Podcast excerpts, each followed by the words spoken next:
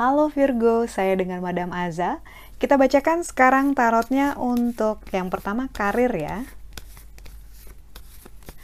Karirnya untuk Virgo adalah Justice.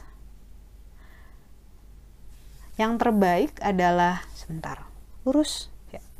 Yang terbaik adalah untuk sabar dan menunggu dulu, jangan membuat keputusan terburu-buru, jangan membuat kesimpulan juga terburu-buru. Dalam hal karir, cobalah untuk bersabar dan melihat dari berbagai sisi. Agar kesimpulan yang kamu dapat, keputusan yang kamu buat berdasarkan pengamatan yang bijak dan seimbang, nggak cuman timpang sebelah gitu. Uh, somehow untuk minggu minggu ini Virgo banyak dipengaruhi oleh emosi ataupun rasa ada ketidakstabilan gitu ya. Tapi itu dari rasa sebenarnya dari dirimu sendiri. Karena itu temukanlah kedamaianmu agar kamu bisa kembali fokus dalam mengejar hal-hal yang kamu inginkan dalam hal karir dan juga finansial.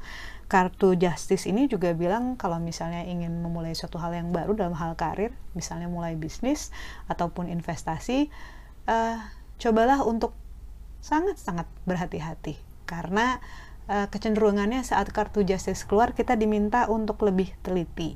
Takutnya yang terjadi, yang terlihat itu bukan 100% dari yang yang sebenarnya gitu. Jangan sampai kamu tertipu. Kartu nasihat, eh sorry, kartu cinta ya. Cintanya Virgo.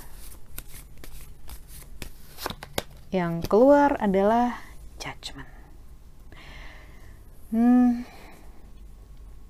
bukan minggu yang bagus untuk uh, men-challenge ataupun memaksa ataupun berdiskusi dengan alot dengan pasangan kalau sudah ada pasangan karena kartu judgment ini menunjukkan segala unsur yang panas.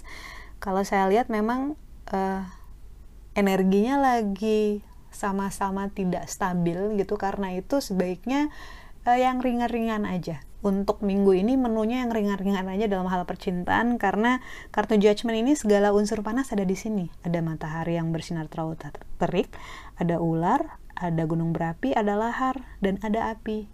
Angus. Jadi cobalah untuk kalau ada yang panas mendingan ngadem aja gitu.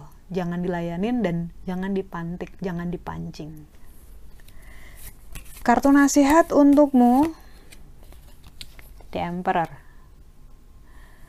Nasihat yang diberikan adalah somehow diingatkan bahwa kayaknya kamu sudah terlalu nyaman ya dengan situasi sekarang, akibatnya jadi perkembangan ataupun growth-nya tidak seperti yang kamu inginkan. Ini bukan tentang memaksa ataupun menyiksa diri sendiri untuk lebih ambisius atau untuk lebih uh, berubah gitu ya. Tapi ini tentang mengingatkan bahwa sebagai seorang raja, kamu punya tanggung jawab terhadap kerajaanmu sendiri. Dalam hal ini adalah kehidupanmu sendiri, dirimu sendiri, orang-orang yang penting buat kamu gitu. Karena itu jangan berleha-leha terlalu lama. Istirahat tentu boleh, tapi jangan lupa tujuan kamu, uh, checkpoint kamu, to-do list kamu harus tetap diurusin, harus tetap dijaga. Sekian bacaannya, semoga bermanfaat. Kita aminkan yang bagus-bagus saja ya. Bantu saya dengan cara like, subscribe, dan share. Terima kasih.